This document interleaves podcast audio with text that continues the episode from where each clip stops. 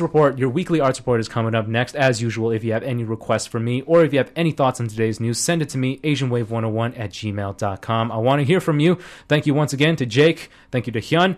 That will do it for this week's Asian Wave 101. Tune back in next week. We got more news and more music as well. This has been Asian Wave 101. I'm Steve. Thank you all for joining me this afternoon. Jason Chen to play us out. Don't forget our podcast on CITR.ca. Until next time, everyone, peace.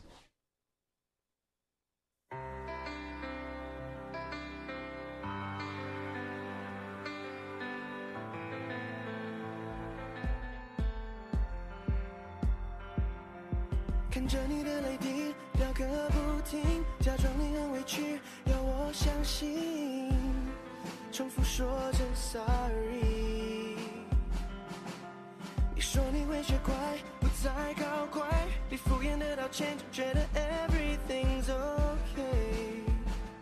Okay. 我想把心交给你，却害怕伤。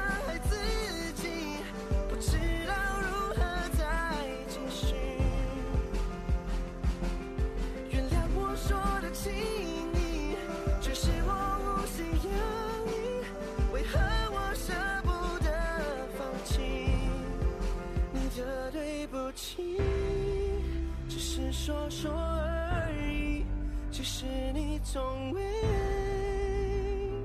用心。天真想用一句对不起交换没关系，解脱你内疚心情，也让我更伤心。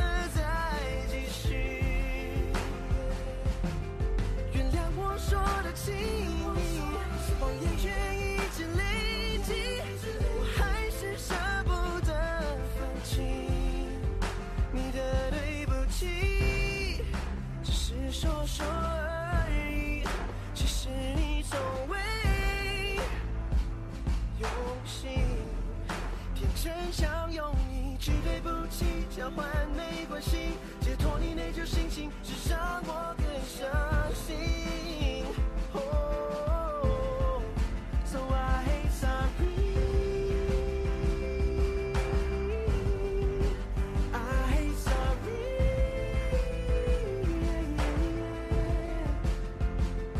不要再继续玩弄着这把戏，你想什么我早看清，别再解释，我不想听你的对不起。重复的剧情我早看腻，这连续剧也该告停，真的别解释，我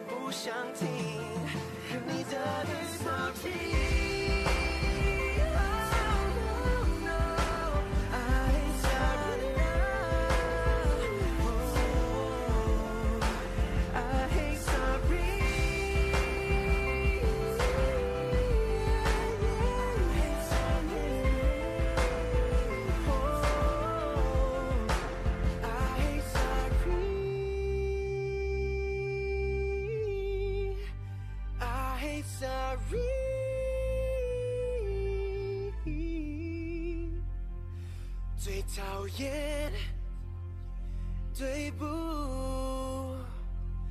起。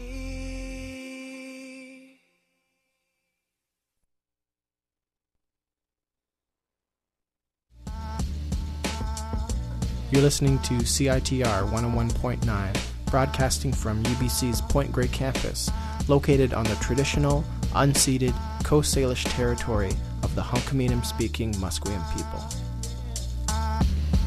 Nisiyam, nisiyaya, thikum quinansab, hydra siyam, nisiyam, nisiyaya, anthasyakhlia, talitin, homasque masteo.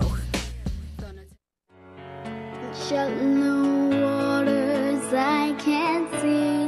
On June 21st, the Bill Reid Gallery of Northwest Coast Art and the Red Slam Jam Society invite you to join radio host Gennargy O'Sullivan and Quiwa Jones to celebrate the summer solstice and National Aboriginal Day. Join us from 1 till 5 on location at the Bill Reid Gallery of Northwest Coast Art. Our hosts will speak to artists and knowledge holders sharing the spectacular art and cultures of the Northwest Coast. Admission is free. Contact us at 604 682 3455 for more information or go to www.billreidgallery.ca. Thank you, Gila Kessler. If we do nothing, it'll all be. I'm Amy Goodman, host of Democracy Now!, daily grassroots, global, unembedded, international, independent news hour. And this is CITR 101.9 FM. When you join Balloon Club, we guarantee that you will be able to make a balloon poodle within the first day.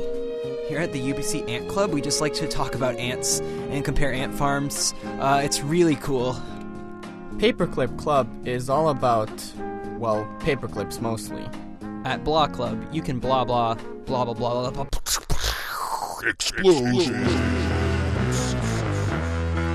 There's only one club worth joining at UBC, and that's CITR 101.9 FM. We got free tickets to shows, whirly pops, professional help in all types of audio engineering, passes to festivals, crazy parties, live band, swag, all types of crazy people. Our programming manager rides a motorcycle. There's freestyle rapping, Nardwuar the Human Serviette, the vinyl and record libraries, Discorder magazine, free studio recording, and it sure beats the hell out of Paperclip Club, which is a thing that I just made up because I work at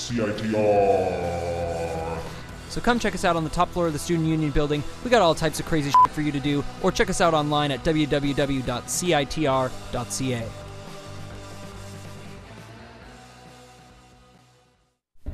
Hey, this is Noah from Christ on Parade, and you are listening to CITR 101.9 FM in Vancouver, BC, Canada.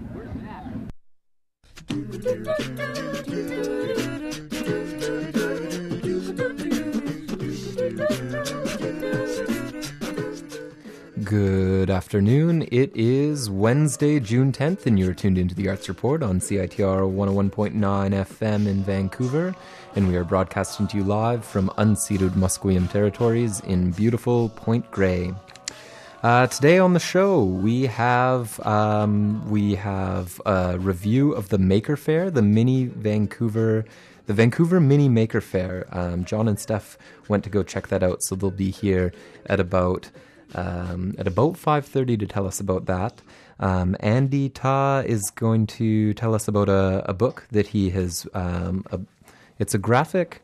It's a graphic book, and um, and he's going to tell us about it. It's called Intelligent Sentient and it was put out by Drawn and Quarterly, and we will hear about that later. Christine should be here, and um, and starting off, we have an interview um, to talk about Pendula. Um, Pendula is a new interactive art installation headlining the Phase Shift program of the Vancouver International Jazz Festival. Um, Pendula invites participants into a tent set up with uh, speakers, projectors, and swings outfitted with response. Um, responsive audiovisual apparatus. Um, so think gyroscopes and accelerometers. And the motion of the swings affects and manipulates the music and the visuals, making participants co creators in the immersive environment. The installation is a collaboration between filmmaker, new media artist, and underground electronic and hip hop show curator Nancy Lee, as well as composer, programmer, and music educator Kieran Bumber. And both join us in studio now. Welcome to CITR. Hi, thanks for having us. Oh, Hi. thank you for for joining us. So tell us about Pendula.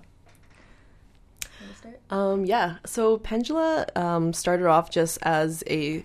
It started off as, as a simple swing project. Um, it was a swing project that I used to do.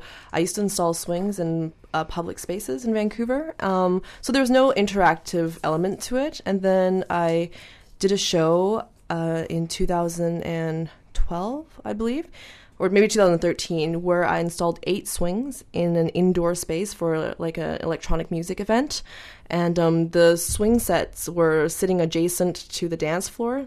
So for me, it was kind of like an. it was like a social experiment to uh, find out how people interact in the swing area versus the dance floor to music. So there was a kind of uh, people were kind of dancing sitting on the swings as well, even though there was like a different form of different law of physics that would happen um, in the swing area. And at that show, uh, Kieran, that's when me and Kieran first got acquainted, um, and I had projections projected onto the eight swing sets, but um, the s- projections were not responsive to the swinging. And while I was at the show, I definitely had a lot of fun on the swings. Uh, but I remember thinking uh, in my head while I was on the swing and at the show, what if these swings were responsive? That was my first initial thought. And and you're a, on the swings. You're a programmer too, so Yes. you're probably hardwired to think these things. Yeah. How can you make this responsive? So how did it grow from there? Well, we met again. Um, we were both uh, volunteering at New Forms Festival um, as production assistants, and we happened to be on the same project together. Painting tables for eight hours. so uh, we had a lot of time to chat, and I was telling she was, uh, you know, talking about the swing project, and I was telling her like, hey, you know, this is like not really the final, like this is not really a representation of my vision because I actually really want to have um, the swings somehow control the projections. Mhm. And Kieran was like, hey, I can do that. So you brought the social curiosity and and everything, and and Kieran was able to program it and and put it together. So what what do you each bring to to this project, and what's it like working with each other? Ooh. um, well, the project has definitely evolved so much more uh, from this collaboration.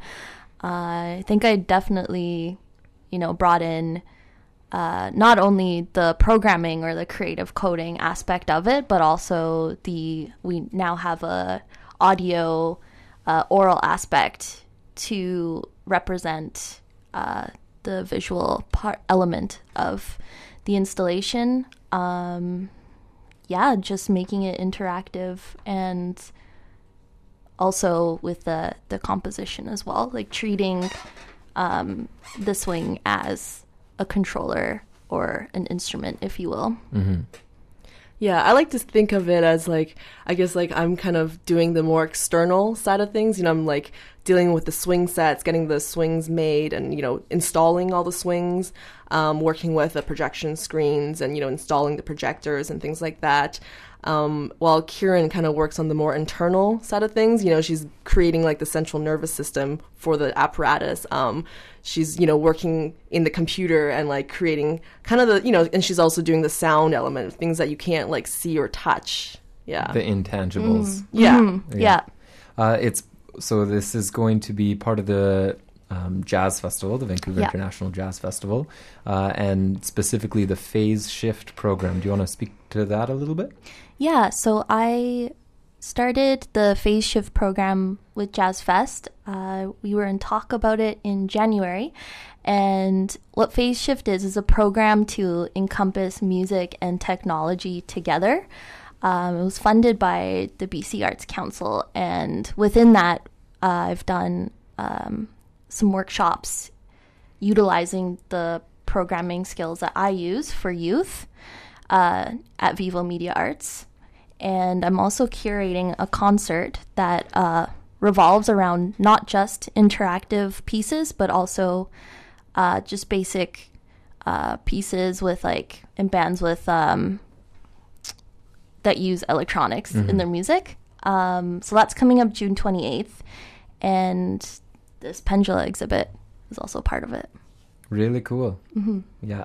Um, so one of the things that Pendula kind of deals with, and I'm pulling some of these words from from I was reading about it, and it kind of uh, this is in part quote, but it, it plays with um, nascent ambigu- ambiguities um, in our definitions of power and agency, especially in a world where kind of the digital worlds are overlapping with the physical Mhm. worlds and stuff. So how how does that appear in Pendula? Um, so yeah, so this kind of project um you know i was when i was kind of thinking about what this project is like you know i was thinking about kind of like dualities because like the motion the swing motion you're swinging from one extreme to the other but you're never really staying at any extreme right? You're kind of moving between things uh between like It's like quantum effects. mechanics. You're never in one spot. yeah you're moving between sounds you know you're moving between visual effects you know you're moving uh, between like different modes right?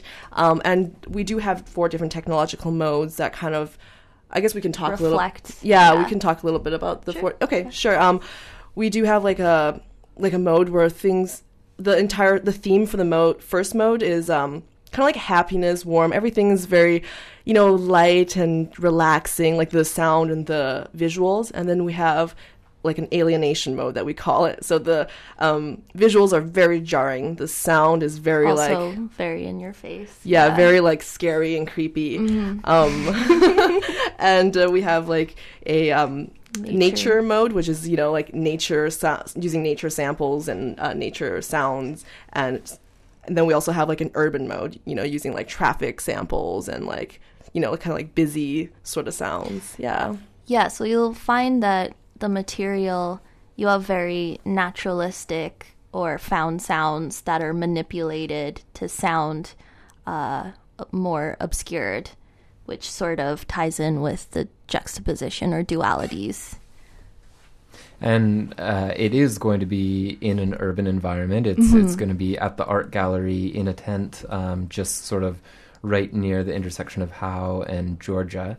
Um, what can you describe what the actual installation will look like at, at the end of at the end of it? Um, it will be a tent, a closed off area. The tent will, um, we're gonna have like a small kind of entrance Opening. area, Mhm. like a small um, opening for people to come in and out.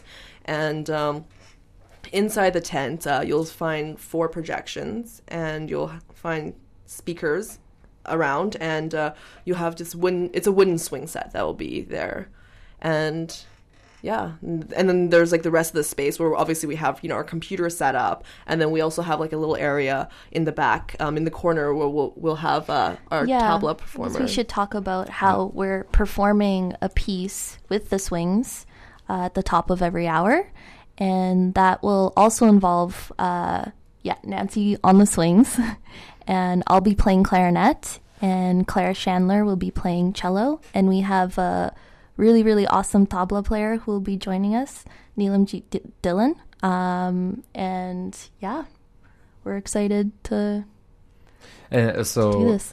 So the installation is an interactive piece that you can you can experience and you can swing Yeah. on, swing on it and, and play with it.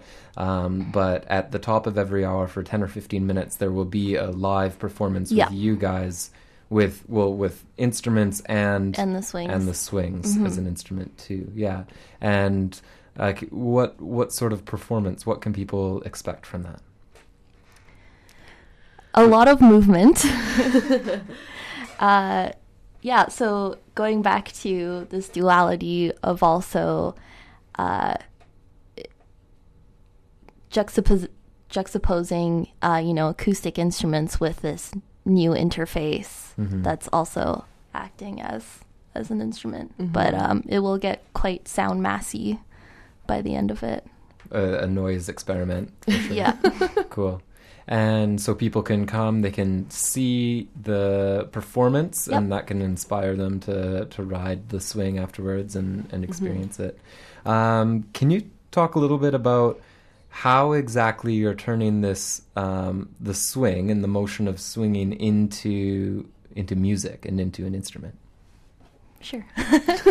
uh, so essentially, using utilizing the gyroscope and the acceleration data, I'm able to manipulate the positions of you know the X Y Z swing in space uh, and the speed, and I can uh, use that data to also trigger sounds Mhm. and also to um, gosh, it's really hard to explain.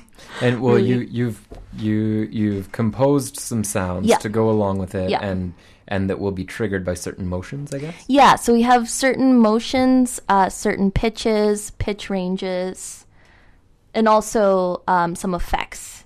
So Nancy will be controlling, you know, my clarinet effect. So acting like as a filter, like filter cutoff frequency or something. Right. So the Something like that. swing will be able to work as like an effect pedal Yes. or, or Yeah. something. Yeah. It's essentially like a MIDI controller. Really cool. Mm-hmm. Um, so you say that you've worked with swings before in installing swings, and how? Um, what got you interested in swings? Um, well, there's a couple versions of the story. um, uh, so I um, started building swings. Um, in well, I started actually building them like more seriously, and actually thinking about you know the design of the swing in uh, 2011. Um, uh, I did have a lot like a. I kind of I was at UBC and I decided I was like, oh man, I don't, I don't want to go to school anymore, so I'm gonna drop all my courses, and I did, and then I'm gonna start building swings, and that's exactly what happened. And then I had like a little like ceremony or ritual where um uh, I was uh, with a bunch of my friends, and uh, I built a swing at this studio space that I used to live at, and uh, they shaved my head while I was sitting on the swing. Um, and uh, that was the beginning of this swing project. Like that's what I used to call it before. It was called like the Urban Swing Project. Okay, and Yeah. so that was that marked the Yeah, the, like, the birth- shedding the of birth, Totally. the rebirth. Yeah, totally. Yeah. The beginning of the growth of the swing project. Yeah. Where where would you install swings? Um, well, I would install indoor swings, and I also do like lots of traveling as well. So I have installed plenty of swings when I was uh, in Uganda. Um, when I did go back to school and I did an internship in Uganda, um, I did a bunch of swings there too. And I've also installed I've installed a couple swings, a few swings in Strathcona as well. So like in kind of like public park areas. Yeah, just wherever there's like a tree that you know had a branch that was quite horizontal that I could you know just tag a swing up. Yeah. It calls for swings. Yeah. Yeah. And just kind of the simple like two pieces of rope and a piece of wood in the middle. Yep, and I was I was using salvage wood, so I would just dumpster dive for the wood. really cool. Yeah. Nice. Well, um, June 20th and 21st at the Vancouver Art Gallery, we've got Howe Street and Georgia. Uh, so it's from 4 p.m. on, and look for the tent with the swings. Um, and more information is available at swingthependula.com. Oh yes. Is there what what else what what else can we tell the people? Oh, it's uh, swing with pendula. Sorry. Swing with pendula. Okay, that makes sense because I actually tried to search for that like before the show and it didn't quite come up unless I googled it, not put it straight in the URL. Um, swingwithpendula.com. okay, that will save people. Well, um, Nancy and Kieran, thank you very much for telling us about the project and swing on. Thank you. Thank you.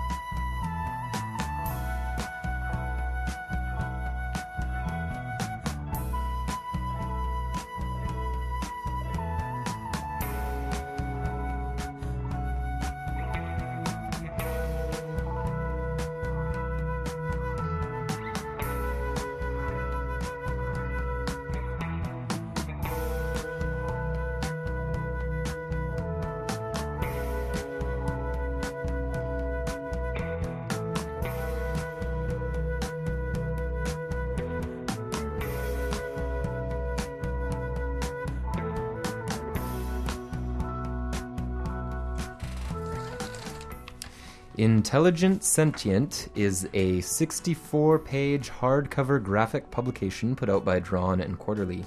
It tells a loose story through strange art, um, depicting non existent technology through images that are tied together uh, in sort of a progressive theme rather than a straightforward narrative.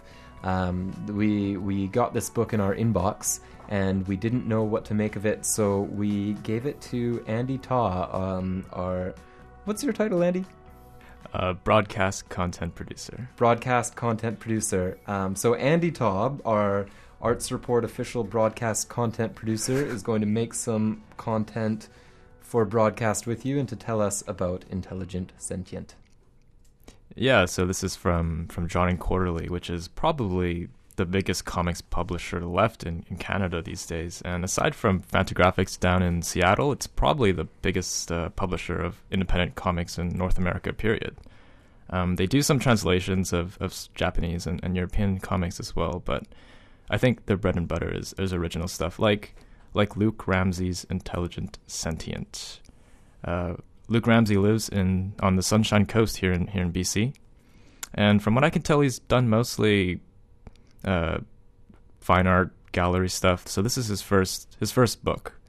Um, it's interesting to me though that he he chose to publish this with Drawn and Quarterly because one of the things that Intelligent Sentient does is really maybe challenge what our definition of a comic is.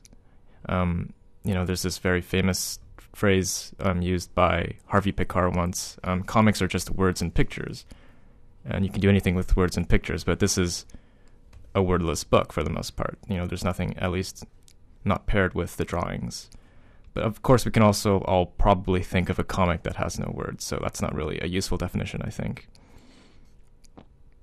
But one of the interesting formal qualities of Intelligent Sentient is that every single page is one drawing. You know, there's no panels in, in the book.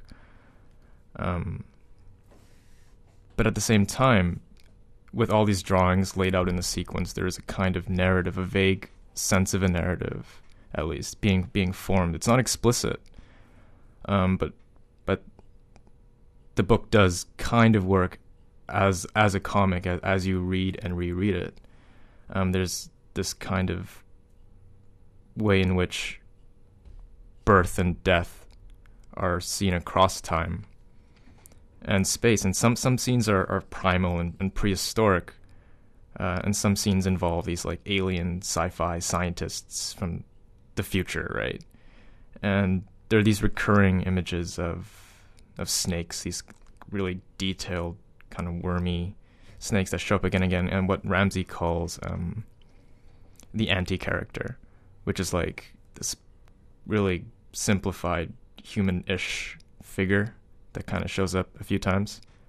Um, but yeah, there's definitely a narrative there, even though I don't know if I could ever, no matter how many times I, I reread this, suss it out. Um, and the drawings, though, are so intricately detailed, and the line work is is amazing and and versatile enough that you could I could easily see this in like a gallery, but also if the images were cropped into squares, I could also see them in on album covers. You know, it's really cool like that. Um, and one of the fascinating things um, to me about artists is whenever they they foreground uh, their influences, like Ramsey does. Um, in the introduction, he just lists like all the artists that's influenced him, and you get cartoonists like um, Osamu Tezuka, you know, who's the godfather of, Japanese comics. You get you get Moebius, of course, maybe the most influential of the European sci-fi artists. Um, Matt Groening created The Simpsons, but he also he lists them alongside of uh, Picasso and, and Jeff Koons and, and Paul Klee, these like very respected canonical artistic figures. And it's around that time, I think, there's this page that that um, has all these homages to homages to um, all these artists that have influenced him. But right before that page is is this amazing spread of the city, and it's I don't know how familiar um, Ramsey is with with comics, but it's straight out of um, Akira, you know, Katsuhiro Otomo's 2,000 page epic. It's the page where Neo Tokyo is being destroyed. Right, right before then, you you see this black semisphere, and that's a turning point in and and it's in a very detailed city, right? And that's a turning point in, in Akira because it happens like halfway through through the book, and just like a full 1,000 pages after that moment in Akira. And here it also takes place roughly at a, at a kind of uh, impasse, right? It's right before um, the book goes from solely Luke Ramsey into all these other artists, like 10 other artists, just do their own version of Intelligent Sentient. Um, there's like guys like Michael DeForge, he's a Canadian cartoonist. He gets his own two page take on Intelligent Sentient. And, you know, DeForge is right alongside of um, commercial and other artists as, as well. It's like the way in which um, the artists in the beginning, the guys who've influenced uh, Ramsey, are placed next to each other in the same way uh, DeForge and other artists, contemporary artists, contemporaries of Luke Ramsey, are placed right next to each other on in the book. So, so having that connection, he feels both to his predecessors and his contemporaries, like ha- having a kind of presence in the book itself is, is I think part of what he's interested in. It's like this idea of a continuity. Um, so yeah, intelligent, sentient, Drawn and Quarterly. Check it out.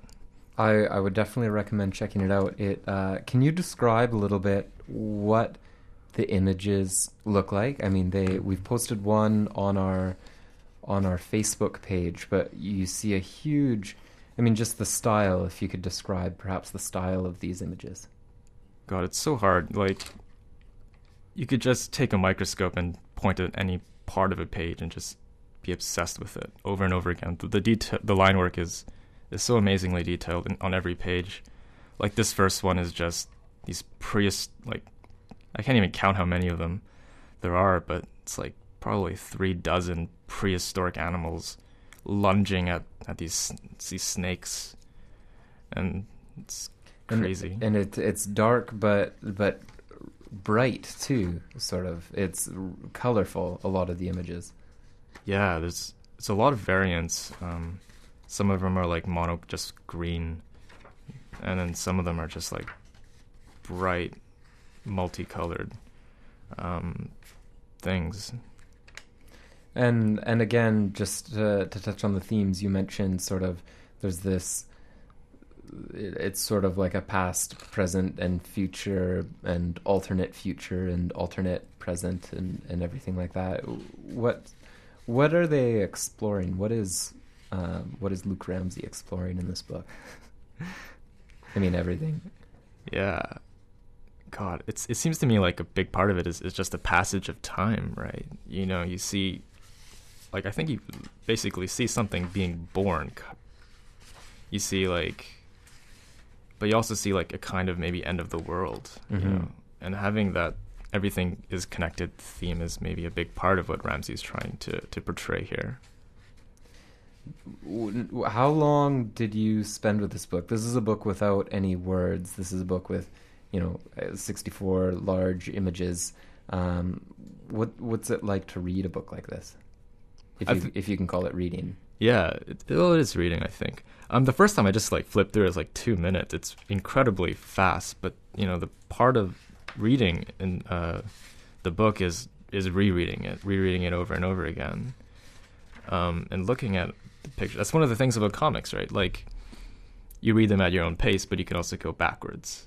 You know, it's not like animation or a movie where you're controlled by by director. This is a reader guided. Really cool book, and maybe a really cool introduction for, to to graphic novels or graphic books for for people who want to jump in. Some local homegrown. Did you say um, Gulf Island work? Uh, he's or Salt Spring. I think he lives in on the Sunshine Coast, but he has like an artist red- residency on the Gulf Islands. Yeah, really cool. Awesome. Well, Andy, thank you for for bringing us this review of Intelligent Sentient. yeah, sure thing. No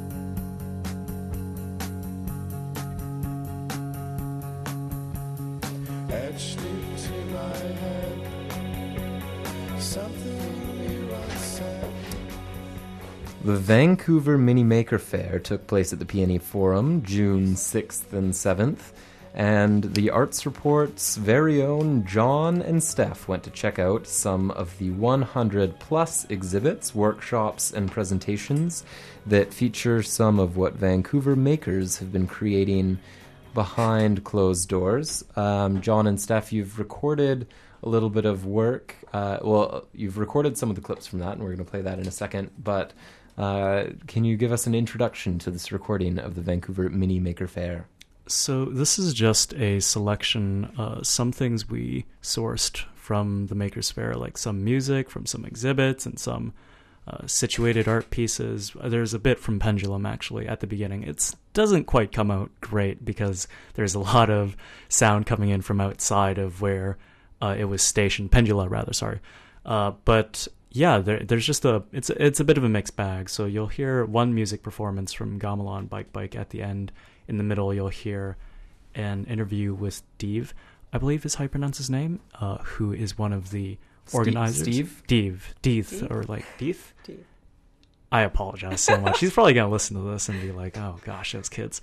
But like, uh, yeah, we talked to him about uh, a panel that he was on, which was how to keep girls interested in the STEM fields, and also we talked a bit about how it was like to be part of the organizing council for the entire festival. Uh, so yeah, it's a bit of a mixed bag, and maybe we can touch on it again after we've aired it. Sure. And Steph, you endured um, hanging out with John all day at the Maker Faire. Um, how? What was the experience like just before we play the recording? It was really fun, and it's my first time, so apologies for any awkwardness in the interviews. oh no, we won't accept any apologies. I know. We're gonna. This, this is a I'm dead strictly after this broadcast. non-Canadian broadcast. There will be no apologizing. Yeah, we we are gonna broadcast what you've brought us unapologetically. We're Thank you. it is here for broadcast. This is the Vancouver Mini Maker Faire.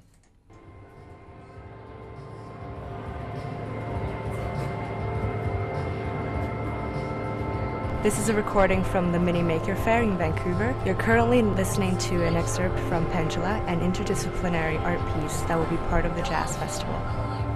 Coming up next, we have an interview with one of the fair's organizers on a panel about keeping girls engaged in STEM fields.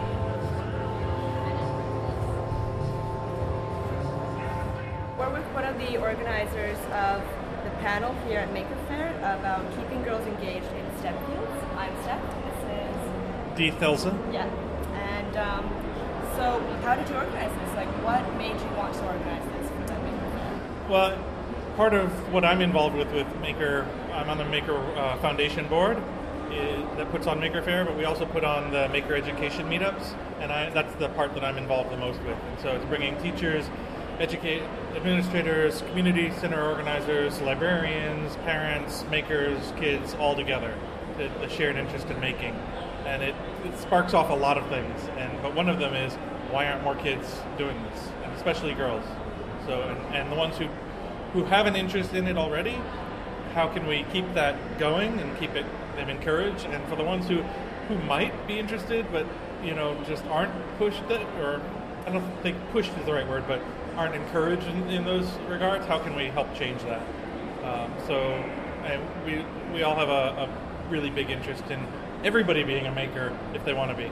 So Have you seen a sea change recently, like in terms of it's how many- beginning. It's beginning, and it, and there's some um, kind of generational things going on. So it's really wonderful to see the this uh, group of student librarians uh, working on their their uh, electronics projects, and and their main hacker is a woman. You know, and she's you know they're fixing the code, and so I mean it's it's great to see, but we need more.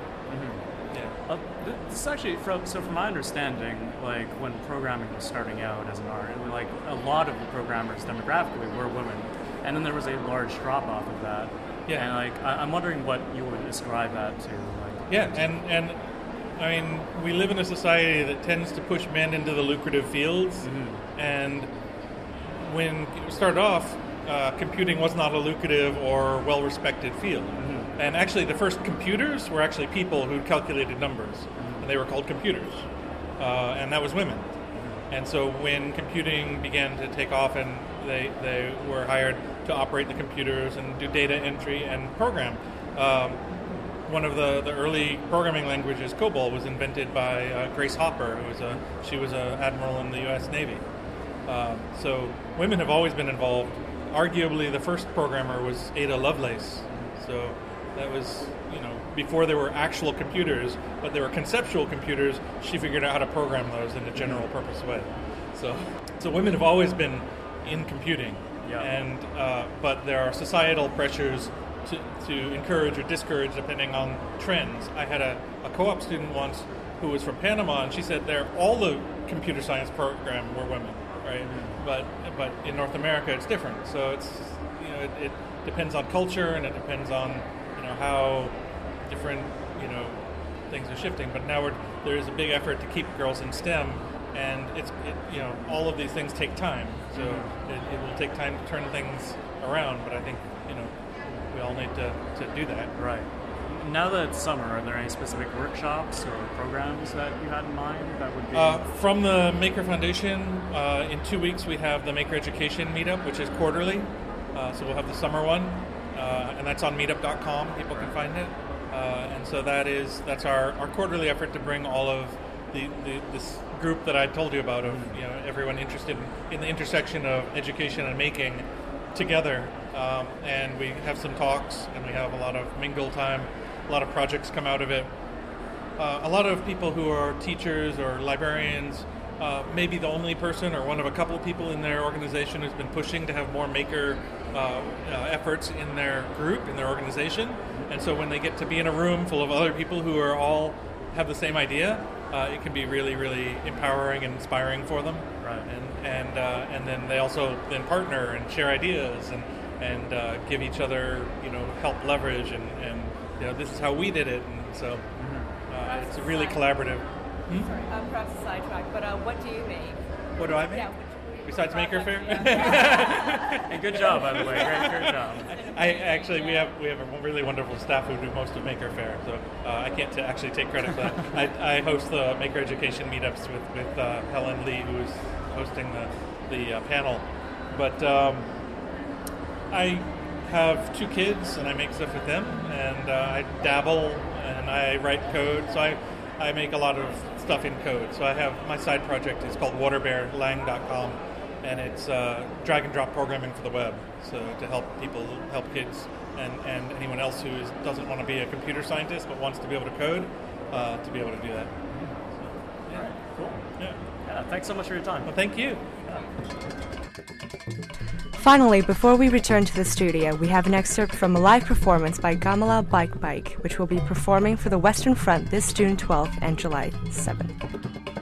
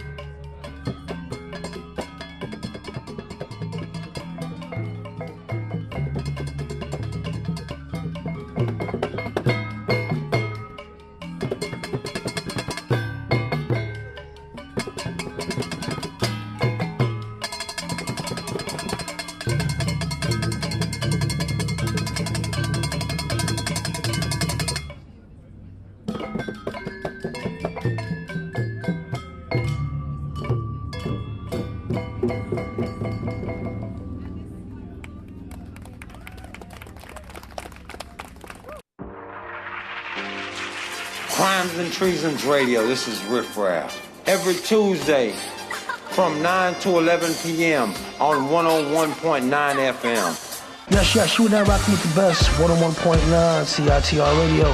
Crimes and Treasons, this is your boy Just Blaze. Right now you're rocking with Jules Andre Brown, Rolly Bells, Jamal Steels, and Horsepower. You know what it is, alright?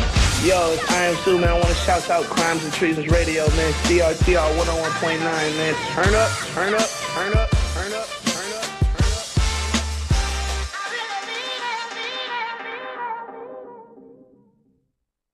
Attention grad students. Share your research, find out what's going on in other disciplines, approach your work from a new angle. Check out Fire Talks, the interdisciplinary discussion forum sponsored by the Research Commons at Koerner Library. Visit bit.ly slash firetalk for more information.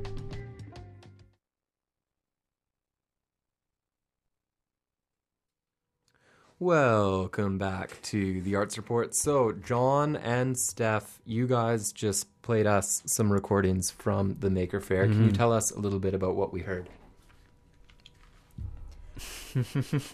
well, uh, yeah, that was just like we didn't get the chance to use a recorder at all times, but you know there are definitely some things we want to catch. That last thing that you heard uh, was from Gamelan Bike Bike, and they're going to be doing some performances for the Western Front in June and July. I don't remember off the top of my head when those are, uh, but if you check on the Western Front site, you can find out about them. I believe they're both going to be special performances. The first one is with a uh, local artist whose name is also escaping me at the moment. But j- just check it out at the Western Front, and if you liked what you were hearing there, then you can definitely find out more about what they're doing in the upcoming months uh, on that site.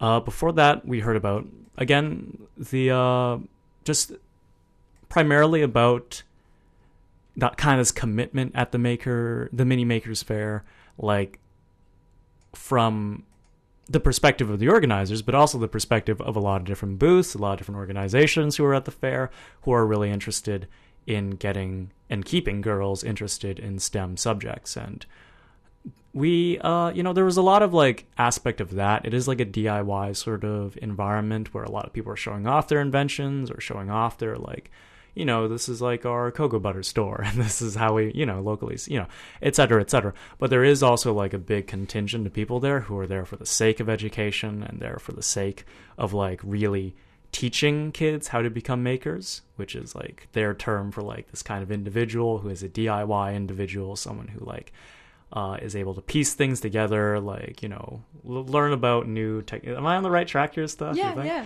Like le- like learn about new technologies, like and, and do innovative things. Hopefully, like be able to put their knowledge because you know knowledge is so readily readily available now. Like put their knowledge to like good use and deploy it in cool ways. And we saw a lot of different booths around. Uh, yeah, we saw which, something called the Truck Farm. Yeah, the truck farm. Which is What is a um, truck farm? It's a it's a little farm in the back of a truck, and this was actually specifically a '93 Mazda pickup truck. Mm-hmm. Mhm. Um, and it was launched in 2012 to inspire and educate people about growing food in small urban spaces. Hmm. Um, So, I- so this is a, f- a, a flatbed truck with a bed of soil and Yeah. Mhm. and is growing It had- produce. So like spinach. Yeah, yeah. I- I so it's kind of like a metonym for like the entire like project in the sense of like you could transform like the bed of a truck into a place to grow, you know, uh, to grow produce. You can like, uh, yeah, and you know, and I think there this has been a movement happening in a lot of places. Last I heard, it was a big thing that's happening in South Central LA now, which is to reclaim like unused public space, which is just grown over and you know abandoned. Like take reclaim, you know, lots, sidewalks, and find whatever space is available there to like start putting that space to use like start using it for farming like inner city farming There's a there's a roundabout by my house that Mm-hmm. uh, that is turned into a community garden. I don't know Mhm. who maintains it, but there's a big sign that says, you know, take what take whatever you Mhm, want. mhm. And my roommate has before. He's like been walking home from the grocery store Yeah. and take some kale or whatever. Mhm. And it's it's kind of essential, you know, moving into the future, like with the nece- necessities, one way or another, either us scaling back from like this total, you know, to get very, very, very political for a moment, either us, you know, needing to scale back from this commodity based global system, which is predicated on infinite growth, which is unsustainable, or to be able to scale back from that, you know, and cut down all these chains, which, you know, create incredible amounts of inequity, but also create these large, unreliable chains of commerce and trade, and you know just be able to bring it back to the local and be able to sustain a community from within that community with just that community. You know, Mhm. it's a I think Jim Hightower, the agricultural minister for Texas, used to have this saying, saying like, "Together we can do it ourselves," like that kind of ethos. So like I think that's like definitely an area that Truck Farm is like exploring and getting the community interested in. But even if you go to like I mean a city like Victoria, which is right nearby, there's so much more foliage within the city than in a city like Vancouver, um, especially in the downtown areas. But yeah, All right, that, that was Truck Farm. What stood out for you, Steph? Um, there was one booth that stood Mhm. out for me. It was uh, Carl's airplane uh, booth, and um, he basically just encourages you to be a maker by using simple materials to make an airplane. And with an elastic band, he showed us that it could fly for about like 20 seconds. Mhm. Yeah, so these are these are cool. household things. Yeah, you can... popsicle Yeah, pops- sticks, yeah, rubber band. and a cardboard and glue. yeah. which which was nice because like a lot of sorry a lot like there's a lot of infatuation around like 3D printers and like all that stuff was very cool too. Uh, but definitely like just being able to do things with everyday objects, like very affordable things too. And that was part of the fair too, was to encourage people to be, you know, their own maker and just to create things. Doesn't necessarily have to be super high tech. hmm We also saw Arts Umbrella. Oh, which yeah. is- yeah. We neither of us are artists. Uh, we We made a giant goose puppet. You, you oh, so you we you- can we can maybe put this up in the arts site later, pending the approval of all individuals here. So you, But- you created. They had a a, a maker. yeah, they, they, they had a booth, and we were outclassed by many small children. But nonetheless, it's like yeah, Arts Umbrella is a locally based uh, organization that's about enriching the community and like creating programs to educate uh, younger individuals. But I think like from very early like preschool to like university level are the range of courses they offer but just all about like getting people into visual arts like dance media arts performance art etc and uh, yeah i mean it's very hands-on as Okay, found out. and and what what did you create? We. i mean it wasn't really we cr- it was like the world was speaking through us when it was just Yes, like, it was inspired by Monet's water Yeah, lilies. yeah. It was an exploration in color. We um, created um, a goose. yeah it was a goose We sure cut out a goose shape and then we painted it. yeah Mm-hmm. Um, And and, it- then we made a- a puppet out of it. yeah And it was purple Yeah. because you know we saw the we saw the five year old girl's goose next to us, and we were like, "Wow, Yeah. our So, parents should have point- put us yeah, in Arts Umbrella." if you put your children in an arts umbrella, they will be able to do incredible things. If not, they'll turn out like myself and Steph. yeah, yeah. But hey, we turned out great, right? You guys turned out great. Yeah, fantastic. So just in in the next, we've got about a, a minute and a Oh. half left um, for the show, so we can continue on the Maker Faire, or if there was anything else that you guys wanted to cover. Uh, I guess I don't know if we have enough time for this. Uh, yeah, I I watched the film Dylan. By, uh, would you like me to cover it right now, real quick, or Yeah, let's- because because the producer for Dylan will be on next week. Shoot, right? yeah, we will have an interview with her next Mhm. week. The um, so can you? Yep. So Dylan is a short film from directed by and partially co- co-written because the script is taken from a transcript that was sourced by Elizabeth uh, Rohrbach, who is the director, uh, and it was sourced, I believe, out of after seeing the play Exonerated, which is like this is another play which is sourced from actual transcripts of actual conversations held with people and then transposed onto the stage. Elizabeth was inspired to do something similar in terms of like telling a very compelling, very interesting, unique individual story. And she turned to her childhood friend, uh, Dylan Wynne Garner, who, when she was growing up with Dylan, Dylan was biologically a female. So Dylan grew up as a girl, and the story, the monologue within the film, you, you saw it too, right? I did, yes. Yeah. So so maybe you can help me out if I'm missing any details, but uh, the story of the film itself is sort of a monologue that takes place over the course of a few hours, although the film itself is seven minutes. And the dawn, as Dylan narrates tells us about his early college days, his tumultuous sort of experiments with queer sexuality, and then the realization that he himself was a trans individual, and sort of like all all, all of the different bits of exploration and and it was never like a thunderous like realization like in terms of just like there always being something incorrect but always sort of a moving towards this like being closer to freedom so like with each iteration and there were huge steps of course like there were steps like the actual surgical transition and the actual transition onto hormones but with each step there being a more refined like being able to be more oneself that Dylan was able to achieve, and and Dylan even ending off the film. Not know, not that you can really spoil it,